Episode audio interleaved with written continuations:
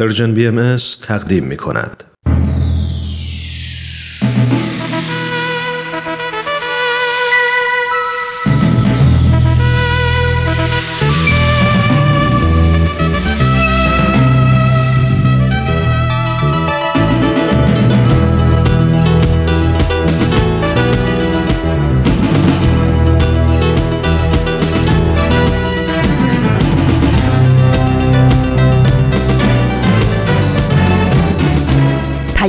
دوست، برنامه‌ای برای تفاهم و پیوند دلها.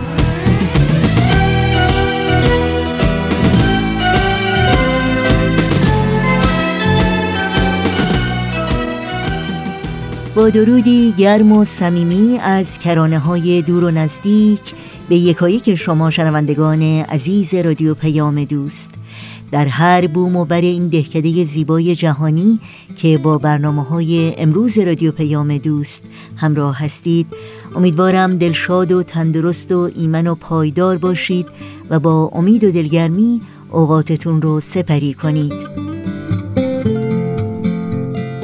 نوشین هستم و همراه با بهنام، پریسا و دیگر همکارانم میزبان این پیام دوست.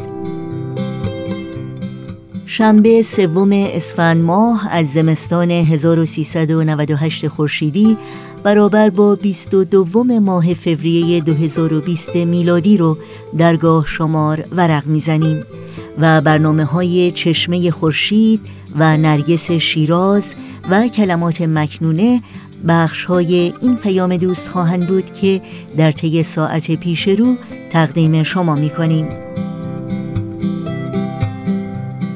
امیدواریم با پیام دوست امروز همراه باشید و از شنیدن برنامه ها لذت ببرید. با ما هم میتونید با تلفن، ایمیل و یا از طریق شبکه‌های اجتماعی و همینطور صفحه تارنمای سرویس رسانه فارسی بهایی در تماس باشید و نظرها و پیشنهادها، پرسشها و انتقادهای خودتون رو مطرح کنید.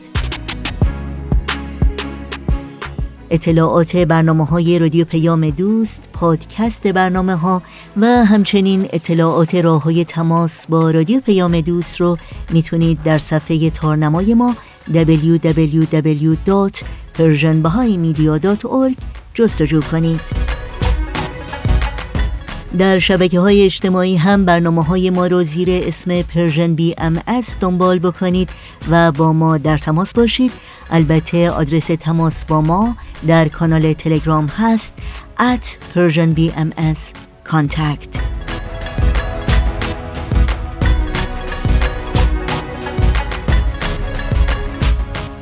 این صدا صدای رادیو پیام دوست، با ما همراه باشید.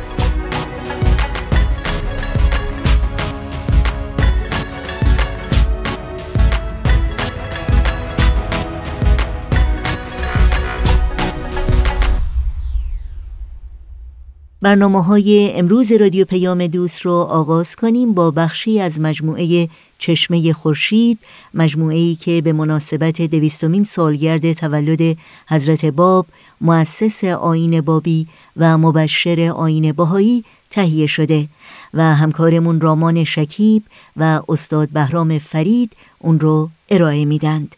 با هم بشنویم.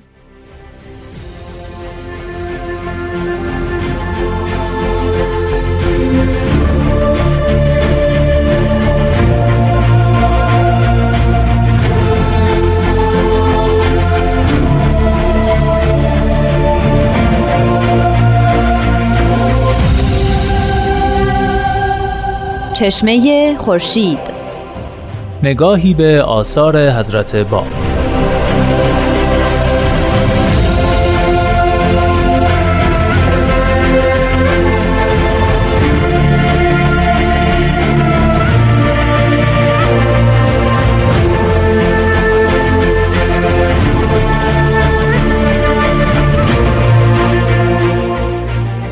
همراهان عزیز رادیو پیام دوست، با درود. رامان شکیب هستم و این برنامه چشمه خورشیده. ما در این برنامه به معرفی و بررسی مختصر آثار حضرت باب، مبشر به ظهور حضرت بهاءالله و پیامبر دیانت بابی میپردازیم مهمان ما در این برنامه جناب استاد بهرام فرید هستند و ما رو در این راه یاوری میکنند. با ما همراه باشید.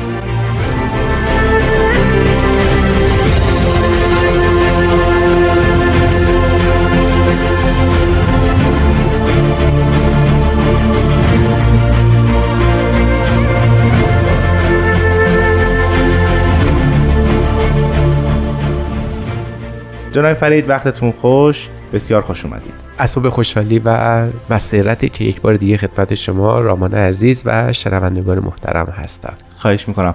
ما در جلسه گذشته راجع به اثری از حضرت باب صحبت کردیم به نام شعائر سبعه. منتها وقت نشد که بیشتر توضیحاتی در موردش ارائه بدیم. بله. از اسمش اگه موافق هستین شروع کنیم. چرا شعائر سبعه؟ در حقیقت شعائر سبعه یا خصائل سبعه 7 شعار یا 7 خصلتی بود که حضرت باب مشخص فرمودند که مؤمنان ظهور جدید به اون متعرض باشن، این خصائل رو از خودشون ظاهر کنن تا نقطه جدایی امر جدید از ادیان پیشین به خصوص اسلام بود.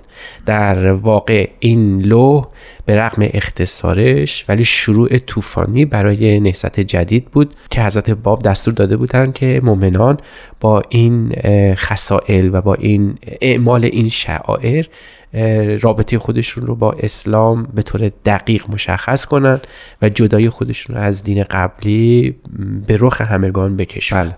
این تفاوت‌ها در احکام جاری بود مانند نماز و روزه یا در رفتار ظاهری اونها بود؟ در واقع باید گفت که بله، برخی از اونها شیوه زندگی اونها رو تغییر میداد و برخی از اونها باورهاشون رو.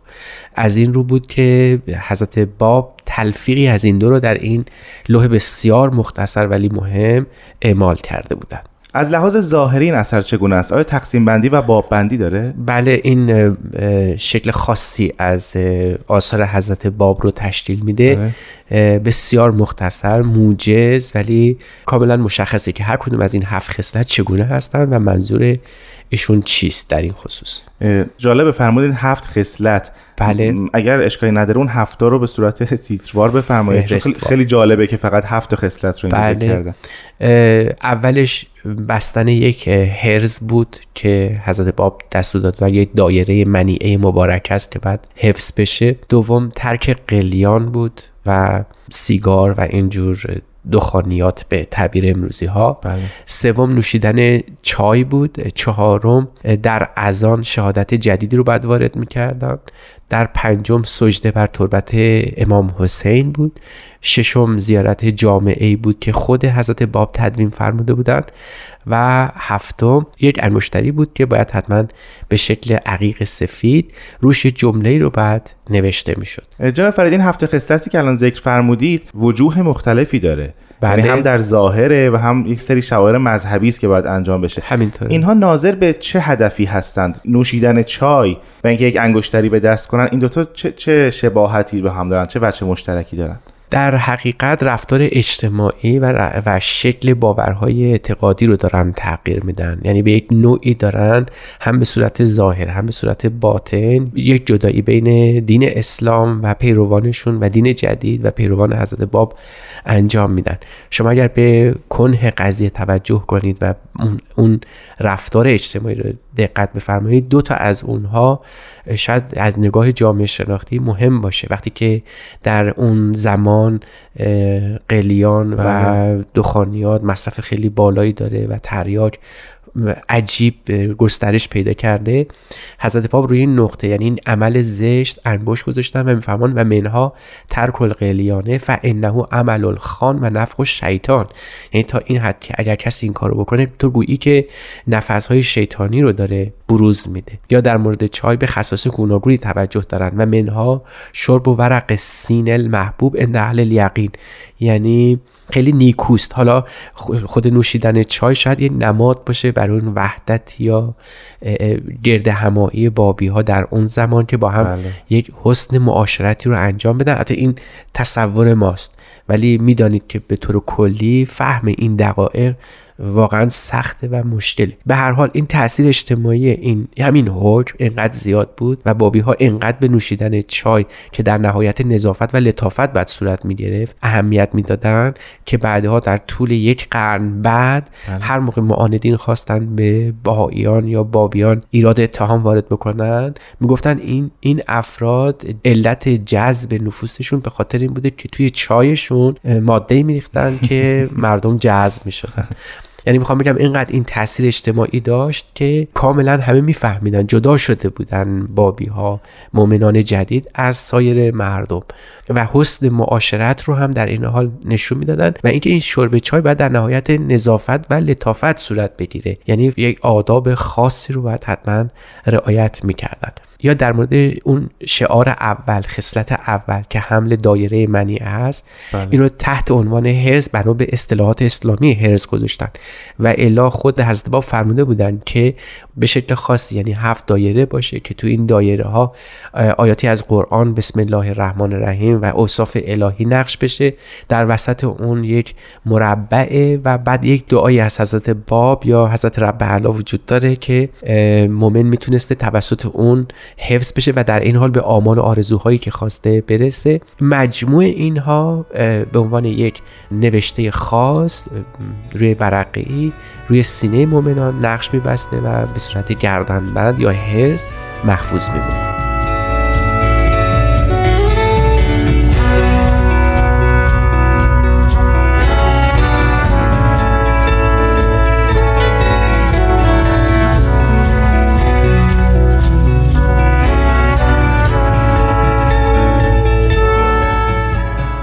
شنوندگان عزیز، به برنامه چشمه خورشید گوش میدید که ما در این قسمت درباره لوح شعائر سبعه صحبت میکنیم. جناب فرید، از بین این 7 خصلت چند تاش رو ذکر فرمودید با توضیحات مختصر. بقیه خصلت ها چگونه هستند و مد نظر حضرت باب هستند؟ بله، این ستای اول بود. چهارمی این است که بعد در اذان بعد از شهادت حضرت علی بعد راجع به شهادت حضرت باب صحبت بشه. همون جمله معروف اشهد ان علی قبل محمد باب الله بعد ثبت میشه، ذکر میشه. حساب بکنید که دستور دادن به یکی از مؤمنان برن در بالای منار مسجدی که حتی مسجد هم مشخص بوده، برن و اون بلند با صدای بلند در اذانی که قرار است همه گوش بدن بعد از جمله اشهد ان لا اله الا الله، اشهد ان محمدن رسول الله و اشهد ان علی ولی الله بلافاصله ذکر بشه. اشهد ان علی قبل محمد باب علی قبل محمد باب الله. این ببینید یه دفعه مردم جمله جدیدی رو میشنیدن، فکر کردن که چه اتفاقی رخ داده و شما میتونید در عالم خیال تصور بفرمایید که چه انقلابی به پا میشه، چه آشوبی برپا شد. این جمله شاید مهمترین اتفاقی بود که در تاریخ بابی رخ داد و شروع حوادث بسیار بسیار عجیبی شد که در تاریخ دیانت بابی بهایی ثبت شده. برای اولین بار این جمله در کجا و در کدوم مسجد ذکر شد؟ در شیراز و در مسجد وکیل این بعد ثبت میشد و کسی هم که این کار رو کرد جناب ملا صادق مقدس خراسانی بود و حتی بعضی ها معتقدند که در همون موقع هم قبله هم تغییر داد و به سوی خونه حضرت باب که در شیراز بود حتی نماز کرد. یعنی میخوام بگم که تاثیر این جمله و این کار به قسمی بود که دیگه نمیشد جلوی این ماجرا رو گرفت، هیچ راهی برای توقف اون وجود نداشت. یعنی اون بزرگترین سدی که در ذهن مردم بود، هزار سال مردم باش باور داشتن، بهش اعتقاد داشتن، این شکسته شد. بله. یعنی فقط این نبود که جمله ای در اونجا گفته بشه و کار بسیار پرمخاطره ای بوده. یعنی تصور اون حتی امروز در ایران امروز در قرن 21 شاید واقعا غیر ممکن باشه، ولی چه قلبی بوده اون کسی که بالای مسجد رفته، چه اعتقادی داشته اون شخصی که اینو گفته و چه عظمتی داشته اون افرادی که اونجا در گرد اون شخص بودن و میشنیدن و چه تحیری بهشون دست داده. مجموع اینها که در نظر بگیریم متوجه میشیم که چه حادثه عجیبی بوده. این یک فقط جمله خاصه، شعار خاصه، خصلت خاص برای مؤمن محسوب نمیشده. سپاسگزارم از شما جناب فرید. اون سه خصلت دیگه هم اگه ممکنه توضیح بفرمایید. پنجم این است که وقتی به زیارت امام حسین میریم، به حرم امام حسین نزدیک میشیم، بعد سجده‌ای بکنیم که هم پیشانی و هم بینی به خاک ساییده بشه. ششم یک قرائت زیارت جامعه است که ما بعداً در موردش صحبت خواهیم کرد. بله. حضرت باب خودشون زیارت جامعه رو نوشته بودن. البته زیارت‌ها قبلا در جهان اسلام، مخصوصاً اونجایی که مربوط به عالم تشیع هست، زیارت اهل قبور، زیارت ائمه، بله. زیارت حرم‌ها به صورت گوناگون در دست هست، اما حضرت باب همه اینها رو کنار گذاشتن، یک زیارت مخصوص برای امام حسین انشا کرده بودن که اون زیارتنامه رو بعد حتما تلاوت می‌کردن. این زیارتنامه علاوه بر اینکه در اون حرم امام حسین خونده می‌شد، واجب بود که در هر جمعه، در هر عیدی و در هر عید متبرکی، هر روز متبرکی یا هر شب مبارکی اون زیارتنامه بعد تلاوت میشد. اون زیارتنامه حاوی اعتقادات بسیار صریح و روشن در نهضت بابی بود. و بالاخره هفتمین خصلت و هفتمین کاری که بعد یک مؤمن انجام میداد این بود که روی یک عقیق سفید رنگی بعد انتخاب میکردن و روش اون سه تا شهادت کلی رو می نوشتن، اما به این نحو که جمله شهادت خداوندی، توحید، حضرت محمد و علی ولی الله ذکر می شد و بلافاصله عدد 273 نقش می بست که عدد 273 همونجور که می دونیم ترکیب جمله اشهد ان علی قبل محمد باب الله بود که در اونجا نوشته می شد. خلاصه حضرت باب آخر این لوح می فرمند و سلام علی من عمل به هذه الامور و یمشی به نور فی اللیل العلیل دیجور، یعنی سلام بر کسی که این کارا را انجام بده، با این کارا توسط نور در شب تاریک بسیار پر ظلمتی طریق هدایت و راه درست رو خواهد پیمود. جناب فرید این اثر در کجا نازل شد و چجوری به دست مؤمنان حضرت باب رسید؟ حضرت اعلی پس از سفر حجشون وقتی وارد بوشهر شدن، احتمالاً در تاریخ 7 جمادی الثانی 1261 تقریباً 23 خرداد ماه می شده. بله. این باید در همین بازه زمانی نوشته شده باشه و این رو به خطاب به خال اعظم، سید علی خال معروف دایه ایشون، و توسط جناب قدوس از بوشهر به سمت شیراز روانه شدن. پس احتمالاً اگر در نظر بگیریم 25 خرداد ماه اون سال این سفر جناب قدوس به بوشهر رو ما میتونیم در نظر بگیریم. این لوح نهایتاً به جناب ملا صادق مقدس خراسانی میره به معیت جناب قدوس. بله. اینها اقدام میکنن به اون وارد کردن اون جمله در اذان و بعد وقایعی که بعد از اون رخ داد و شهر شیراز به آشوب کشیده شد. پیش از این هم شما ذکر فرمودین که حضرت باب از مؤمنان خواسته بودن در شهر شیراز جمع بشن. بله. و به این طریق این کتاب به دست همه رسید. بله، و همه دیگه شیفته این بودن که هرچه زودتر این تراز جدید مؤمنین رو آداب زندگی خودشون کنن.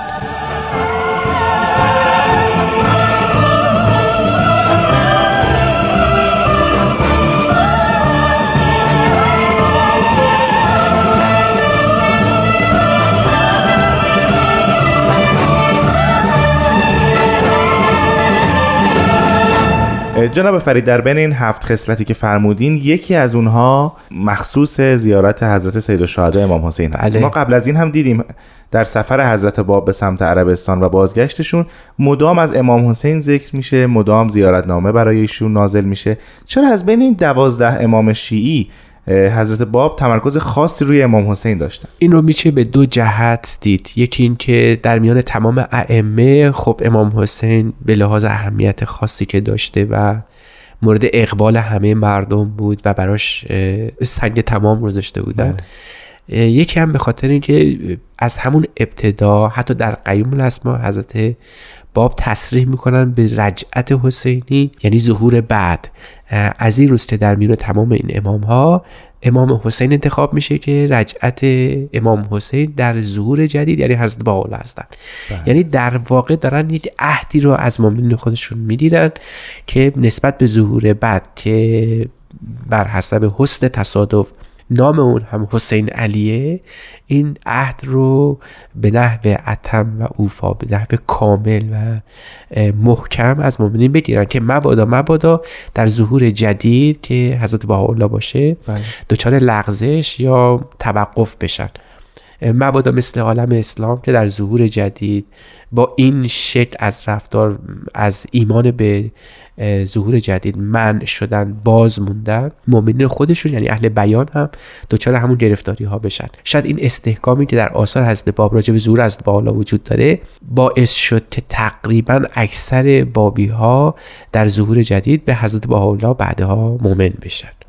من هنوز سوالم و تمرکزم روی تأثیراتیه که این اثر در بین مؤمنین در شیراز گذاشت و همینطور واکنشی که مردم شیراز و علمای شیراز علیه مؤمنین داشتن، چون همونطور که فرمودین خیلی انقلابی است این هفت خصلت. بله. اگر ممکنه یکم راجع به واکنش‌های مردم و اتفاقاتی که بعد از زیارت این اثر در بین مؤمنین افتاد شرحی بفرمایید.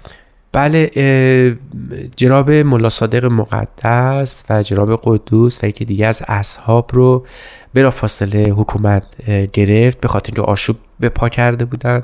اونها ریشای اینا رو سوزوندن، بینیاشون رو مهار کردن و در شهر گردوندن و از شهرم اخراج کردن. در این حال مسبب این قضیه کسی است به اسم سید علی محمد شیرازی که الان در بوشهره و همه مردم میشناختنش و گفتن تا این اصل کاری در قید حیات داره زندگی میکنه، همین آشوبا ممکنه تکرار بشه. مامورانی گسیل کردن از شیراز به سمت بوشهر که حضرت باب رو دستگیر کنن و به شیراز برگردونن، که در بین راه حضرت باب این افراد رو دیدن و اینا نمیشناختن حضرت باب رو. بله. خود حضرت باب معرفی فرمودن که من همونم که دنبالش آمدید و اینها از همین خیلی متنبه شدن و احترام زیادی برای حضرت باب قائل شدن. حضرت باب رو به شیراز آوردن و در شیراز بلافاصله در مقر حکومتی حاضر کردند و ایشون رو قرار شد که در مسجد تشریف ببرن و اعلام بکنن که مدعی هیچ مقام خاصی نیستن. در همین بره از زمان بود که خال اعظم دایی ایشون واسطه شدن و وساطت کردن، ایشون رو به خانه بردن از مقر حکومتی. در اولین جمعه هفته بعد حضرت باب در اون مسجد وکیل حاضر شدن و طوری صحبت کردن که خود جو آروم شد، ولی در این حال حساسیت بسیار زیادی نسبت به حضرت باب، داعیه ایشون، آثاری که ازشون بر جای مونده بود به وجود آمده بود که دیگه نمیشد جلوش رو گرفت و حضرت باب برای اینکه یه مقداری هم این جو آروم بشه به مؤمنین دستور دادن که از شیراز به دهات اطراف عزیمت کنن و آهسته آهسته با حکمت بسیار زیادی وارد بشن. بعدها ما میبینیم این حزم و احتیاطی که حضرت باب به خرج دادن چقدر موثر واقع شد که امر جدید جون بگیره، قدرت بگیره تا بتونه مراحل بعدی خودش رو ادامه بده. زمانی که حضرت باب وارد شیراز میشن مؤمنین اولیه در اونجا جمع شده بودن. آیا ملاقاتی بین حضرت باب و این جمع مؤمنین صورت میگیره؟ بله، یک بار در بین مؤمنین که اونجا گرد هم جمع شده بودن حضرت باب حاضر میشن و اونها رو به وصایای دلشاد میکنن و در این حال اونها رو به مأموریت‌های خاصی گسیل میکنن و در این حال هم بهشون میگن که مؤمنین جدید میتونن به شیراز وارد بشن با حزم و احتیاط و رعایت حکمت، به تعبیر بهائیان به دیدار حضرت باب بشتابند. ما یک نامه ای داریم از حضرت باب از بوشهر در 24 جمادی الثانی 1261 نوشته شده. بله.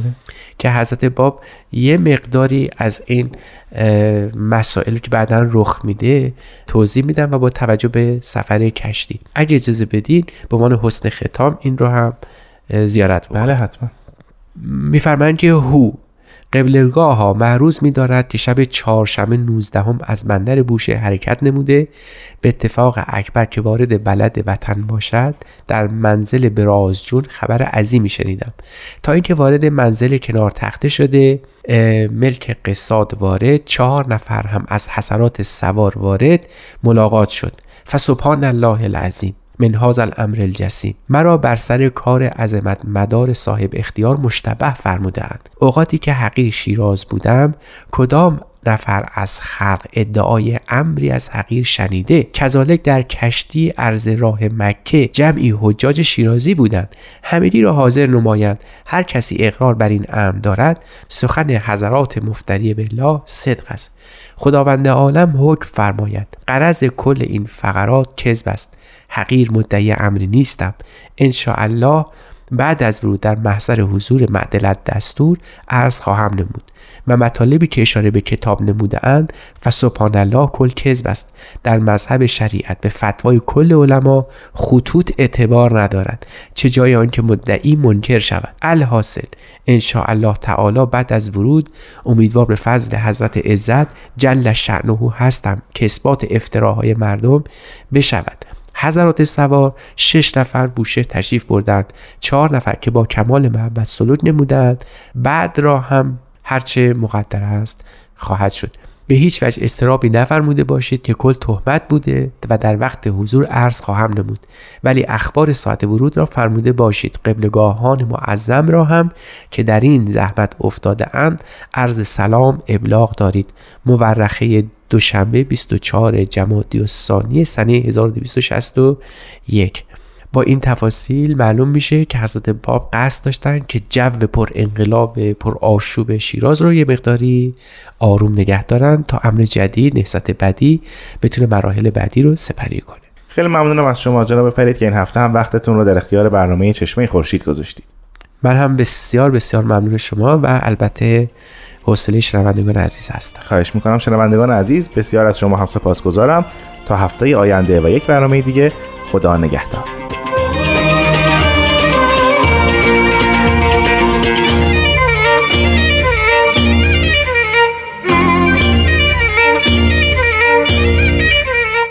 با برنامه از مجموعه چشمه خورشید از رادیو پیام دوست همراه بودید. برنامه‌های امروز رو با قطعه موسیقی ادامه بدیم.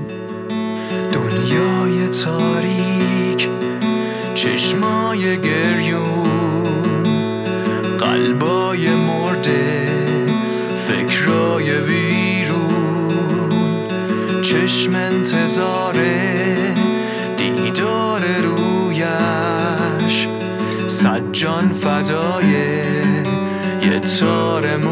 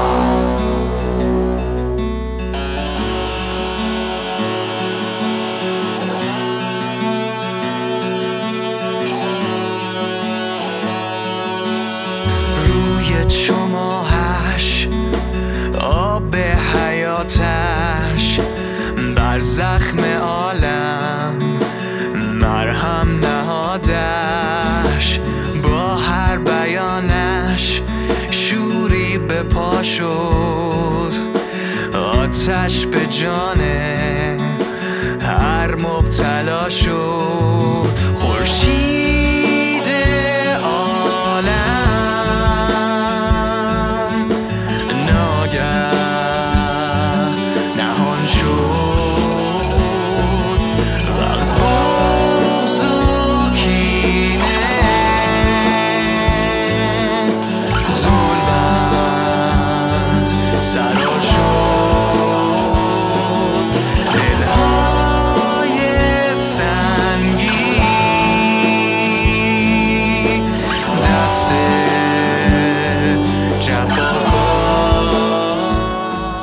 و حالا وقت اون رسیده که همراه بشیم با گروه نمایش رادیو پیام دوست و به نمایش نرگس شیراز گوش کنیم که ما رو با حکایت‌هایی از تاریخ آیین بابی آشنا می‌کنه.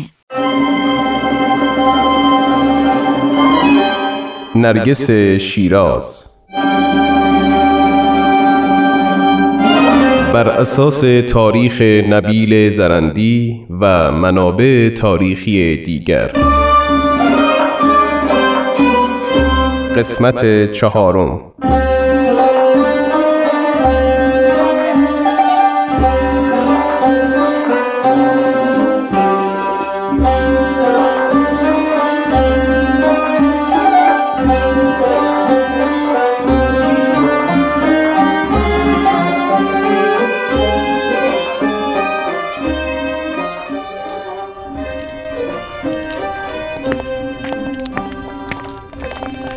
بروید داخل. در که بسته است قربان. چگونه برویم قربان؟ بام میرویم. بیایید بالا. برو بالا. زود باشید. سریع‌تر. حرکت کنید. هر ترتیبی هست وارد شوید. یا بالا بیا بالا. زود باشید. سریع‌تر. چی شده دخترم؟ دوست آمده؟ خواب بودم که ناغافل فراشان از بام خانه همسایه به بام خانه ما ریختند. آقا مرا پایین فرستاده تا کنار شما باشم. نه ترس دخترم، کنار بیست. فزه. بله خانم، چه خبر شده؟ مبارک رو سریعا خبر کن و به پشت بام بفرست. چشم. زود، همین الان.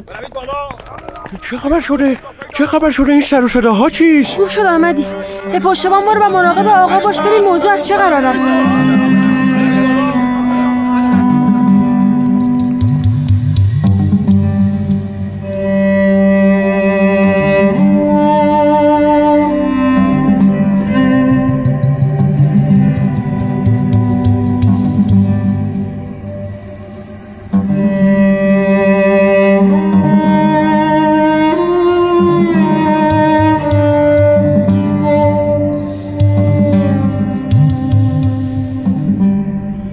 می کنید که ما از احوالات شهر بیخبریم؟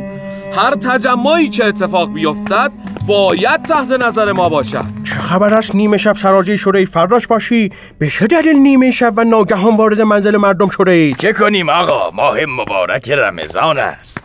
اگر روز به منزل شما وارد می شدیم یحتمل شما شرایط پذیرایی از ما رو نداشتید. ای زن، تابستان است و هوا گرم. این شد که عبدالحمید خان داروغ نیمه شب ما را به میهمانی فرستادند. میهمان از در می آید جناب فرداش باشی، نه از پشت بام. حال چه می خواهید در این نیمه شب تاریک؟ ما را با تو حرفی نیست غلامک. دستور داریم اربابت را با خود به منزل داروغه ببریم. برخیز، دستهایش را ببندی. چه میکنی ای مردک؟ خجالت نمیکشی با اولاد پیغمبر این گونه رفتار میکنی؟ مراقب گفته هایت باش، زیاده حرف بزنی تو را نیز با خود میبریم. آخر به چه جرمی؟ به ما خبر دادند که در این خانه عده‌ای جمع شدن و خیالات شوم دارن. حال برو رد کارت. خودتان که میبینید غیر از اهل خانه اینجا کسی نیست. خواهش میکنم اربابم را نبرید. برو کنار مردک، بیاریدش. خواهش میکنم.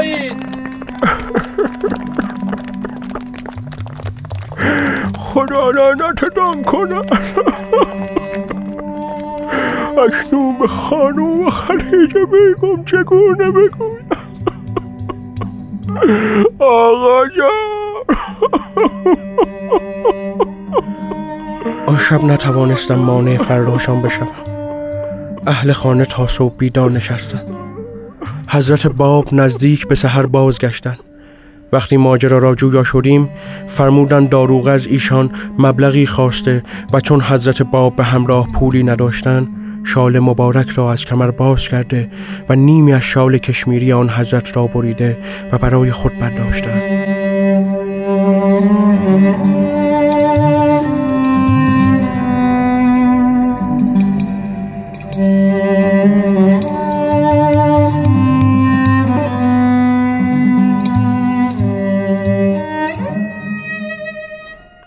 خداوند می داند که در آن مدت بر والده و اهل و عیال ایشان چه گذشت.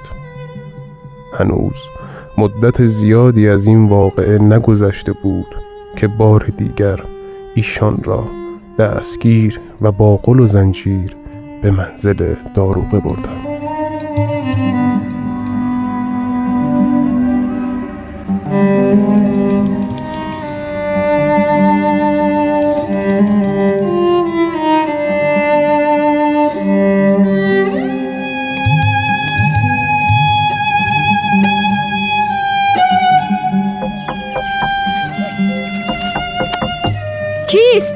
کیست پشت در؟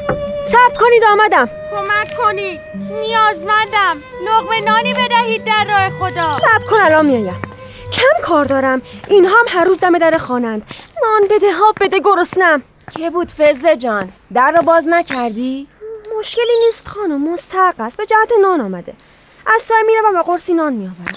ثواب دارم.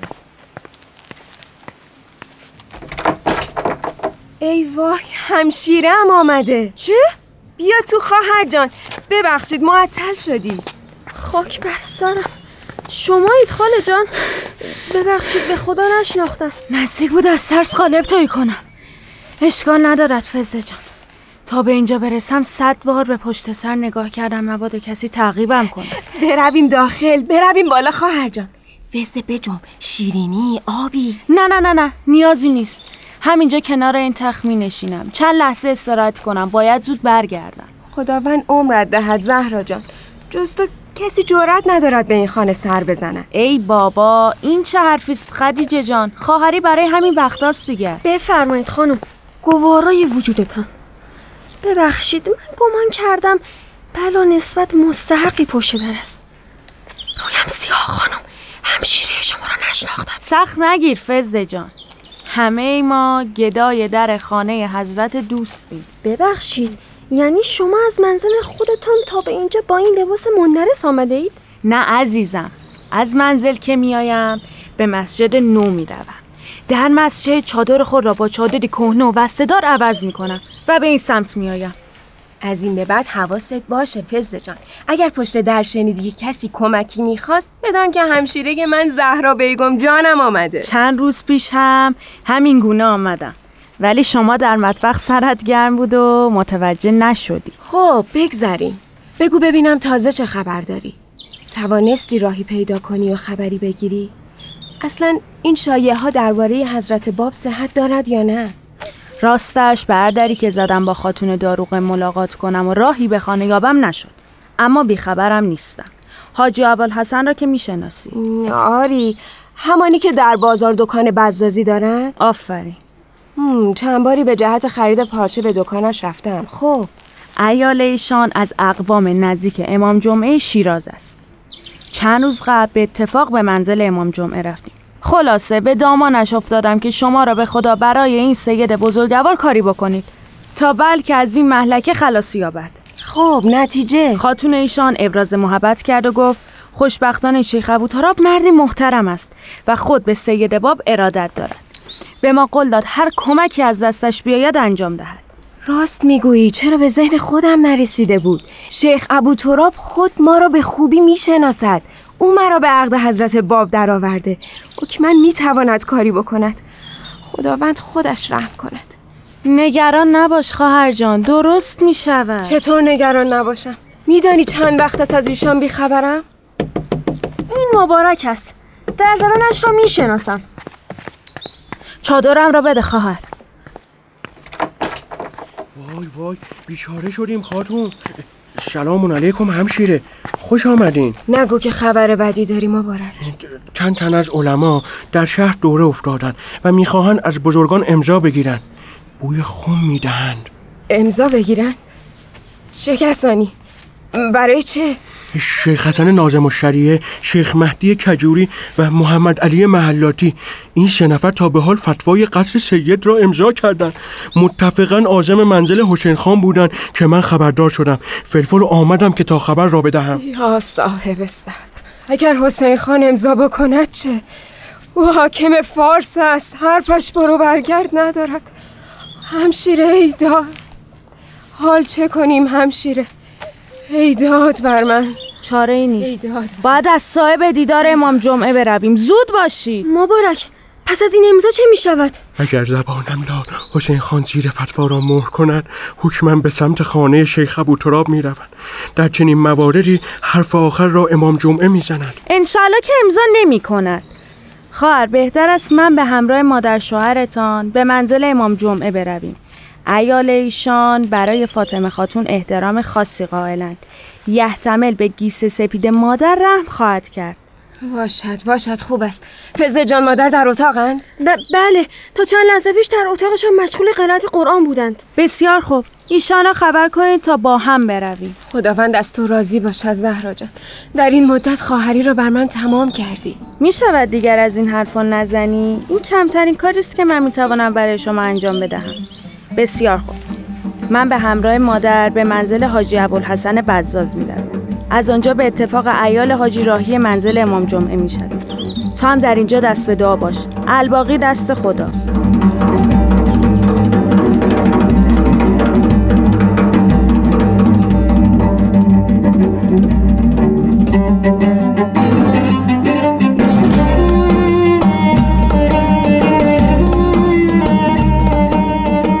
پایان قسمت 4. شنوندگان عزیز، قسمت بعدی نمایشنامه رادیویی نرگس شیراز را از پرژن بی ام اس دنبال کنید.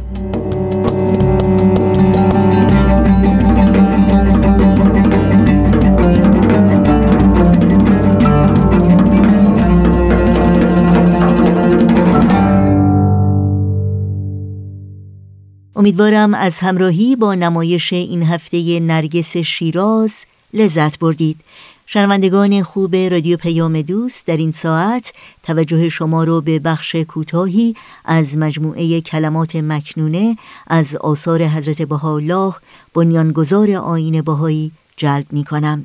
این مجموعه در قطعات کوتاهی به زبانهای فارسی و عربی در بین سالهای 1857 تا 1858 میلادی از قلم ایشان نازل شده و حاوی مفاهیم عمیق روحانی و آموزه‌های اخلاقی است. شما شنوندگان عزیز رو به شنیدن این برنامه دعوت می‌کنم.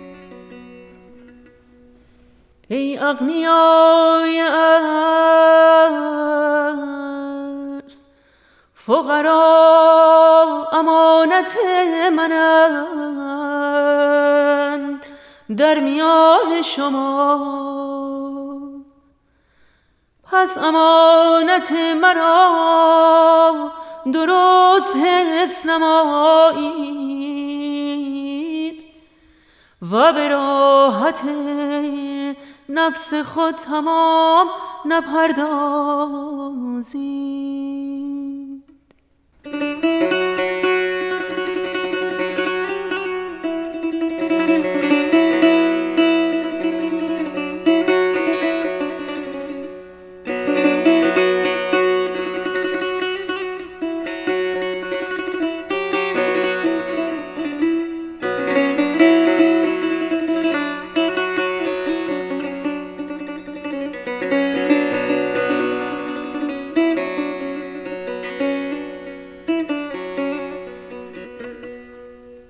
با برنامه‌های این شنبه رادیو پیام دوست همراهی می‌کنید و بخش کوتاهی رو از مجموعه کلمات مکنونه از آثار حضرت بهاءالله بنیانگذار آیین بهایی شنیدید. برنامه‌های این شنبه رادیو پیام دوست هم در همین جا به پایان میرسه.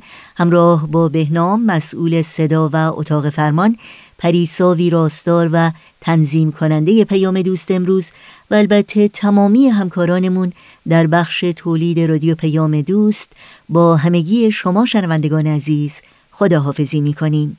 تا روزی دیگر و برنامه‌ای دیگر، پاینده و پیروز باشید.